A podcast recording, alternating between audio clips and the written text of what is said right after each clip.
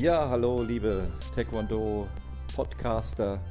Hier ist wieder der Oliver nach langer Zeit, ähm, in der viel zu tun war bezüglich der ganzen ja, Corona- und Pandemie-Reaktionen, die wir im Taekwondo ähm, geleistet haben. Melde ich mich jetzt wieder zu einem Traditional Taekwondo Center Podcast. Wir haben ja die Serie Körperwaffen jetzt bis zum Handballenstoß tatsächlich äh, gebracht und äh, vielen Dank an die vielen positiven Feedbacks, ähm, die sehr bewusst, aber auch teilweise unbewusst kamen, indem äh, in den Unterrichtseinheiten, wir konnten ja teilweise wieder Private Classes, also Face-to-Face-Trainings anbieten, ähm, man erkennen konnte, dass man sich darüber Gedanken machte, was war denn in einem Podcast gesagt worden und äh, wie kann ich das jetzt hier im Training direkt umsetzen. Und da fällt das dann doch direkt auf, dass man sich damit wirklich auseinandergesetzt hat. Und dazu fällt einem auf, dass es auch wirklich was bringt, wenn man sich das äh, rein Gesagte genau anhört und versucht dann die Technik nachzubilden über über das äh, Beschriebene. Das ist also wirklich eine ganz tolle Sache. Das hat die Pandemie auch eigentlich am Ende Positives mit sich gebracht. Und ähm, ja, da machen wir auch gleich weiter an dieser Stelle, ohne großartig jetzt hier auf eine Situation, so wie sie sich gerade jetzt darstellt, einzugehen. Wir können ja Hausstandstraining anbieten, wieder mit zwei Hausständen und einem Trainer. Ähm, da gibt es dann auch später nochmal eine Podcast-Folge, wo solche Dinge nochmal angesprochen werden. Jetzt machen wir direkt weiter mit einer weiteren äh, Handtechnik. Und äh, ja, da möchte ich jetzt einfach den Fingerspitzenstoß, den Kwangsu Tulgi, den möchte ich jetzt mal kurz beschreiben. Eigentlich haben wir die Grundvoraussetzung für diese Technik schon in den vorhergehenden Technikfolgen ähm, Yoksudo und Sudo Anterigi ähm, behandelt. Ähm, jetzt ist es so, dass der Yoksudo mit dem innen eingelegten Daumen in der Unterhand oder in der Innenhand hier nicht der richtige Positionsmoment äh, wäre, sondern es ist der Pseudo-Anterigi, den wir jetzt nochmal bitte bilden in der Form, wie wir es schon an den vorherigen Folgen hatten. Ihr nehmt einfach wieder eure Handkante, stellt sie euch vor den Bauch, schaut in die Innenhand und nehmt den Daumen wieder seitlich abgespreizt mit einem kleinen Raum zur Innenhandkante äh, unter Spannung.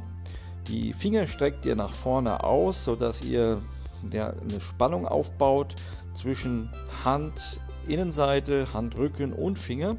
Und wenn ihr den Daumen jetzt so leicht in diesem räumlichen Abgespreiztsein mit einem kleinen Halbkreis ähm, versehen habt, dann dreht ihr die Hand um und führt sie mal wieder auf Augenlinie, Augenhöhe. Jetzt seht ihr das Handrücken, Finger und der Daumen praktisch in einer Ebene nach oben stehen und diese Ebene verlängert ihr noch mit der Unterarmhaltung zum Ellenbogen hin, indem ihr das äh, ja, Handgelenk nicht anwinkelt, indem ihr es einfach gestreckt in einer Linie mit dem Unterarm nach vorne zum Handrücken und zu den Fingern in eine ja, Ebene bringt. So, und jetzt dreht ihr das Ganze nach mit dem kleinen Finger zum Boden. Das ist der Kwangso Tulki aus der dritten Yong, aus der Dosan Yong. Da heraus äh, ist es ja ein vertikaler Fingerspitzenstoß. Es gibt natürlich auch den horizontalen Fingerspitzenstoß. Wahrscheinlich gibt es noch eine ganze Menge Varianten an Fingerspitzenstößen, egal wie. Horizontal, vertikal, schräg, diagonal. Wichtig ist, dass er halt effektiv ins Ziel geführt wird. Aber jetzt machen wir mal heute den dritte Form Fingerspitzenstoß. Also ihr habt jetzt das ganze Konstrukt, die unter Spannung gesetzte Hand mit den Fingerspitzen vorweg, mit dem kleinen Finger zum Boden gedreht. Jetzt nehmt ihr den Mittelfinger wieder so ein kleines Stück, versucht ihn mal ein kleines Stück nach hinten zu beugen, sodass er vorne mit Zeige und Ringfinger eine Ebene bildet.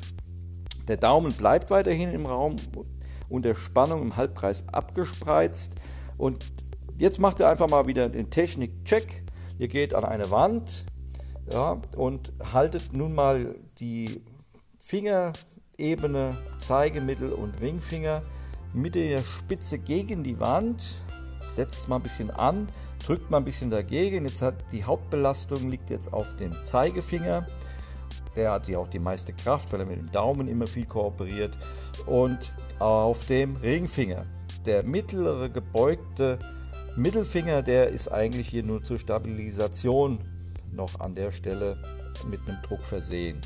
Okay, und jetzt drückt ihr ein bisschen gegen die Wand, dann könnt ihr ein bisschen ausholen, mal leicht gegen diese Wand auch mit den Fingerspitzen stechen, ausholen und so praktisch wie ein ja, Schlagbohrhammer so ein bisschen dagegen gehen und dann den Druck intensivieren. Und das kann man natürlich dann aufbauen, immer schneller, immer kräftiger, immer fester. Dann kann man seine Fingerspitzen noch ein bisschen schmerzunempfindlicher machen.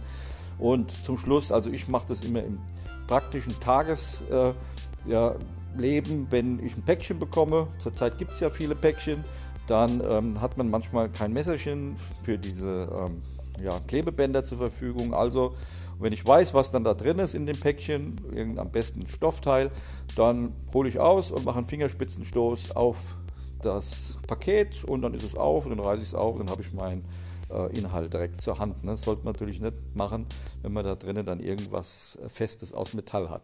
Okay, also das war der vertikale Fingerspitzenstoß wie aus der dritten Form Kwangsu Tulki. Vielen Dank fürs Zuhören, übt ein bisschen, macht eure Hände stärker und viel Spaß. Bis zur nächsten Podcast-Folge. Euer Traditional Taekwondo Center Podcast, euer Oliver. Ciao.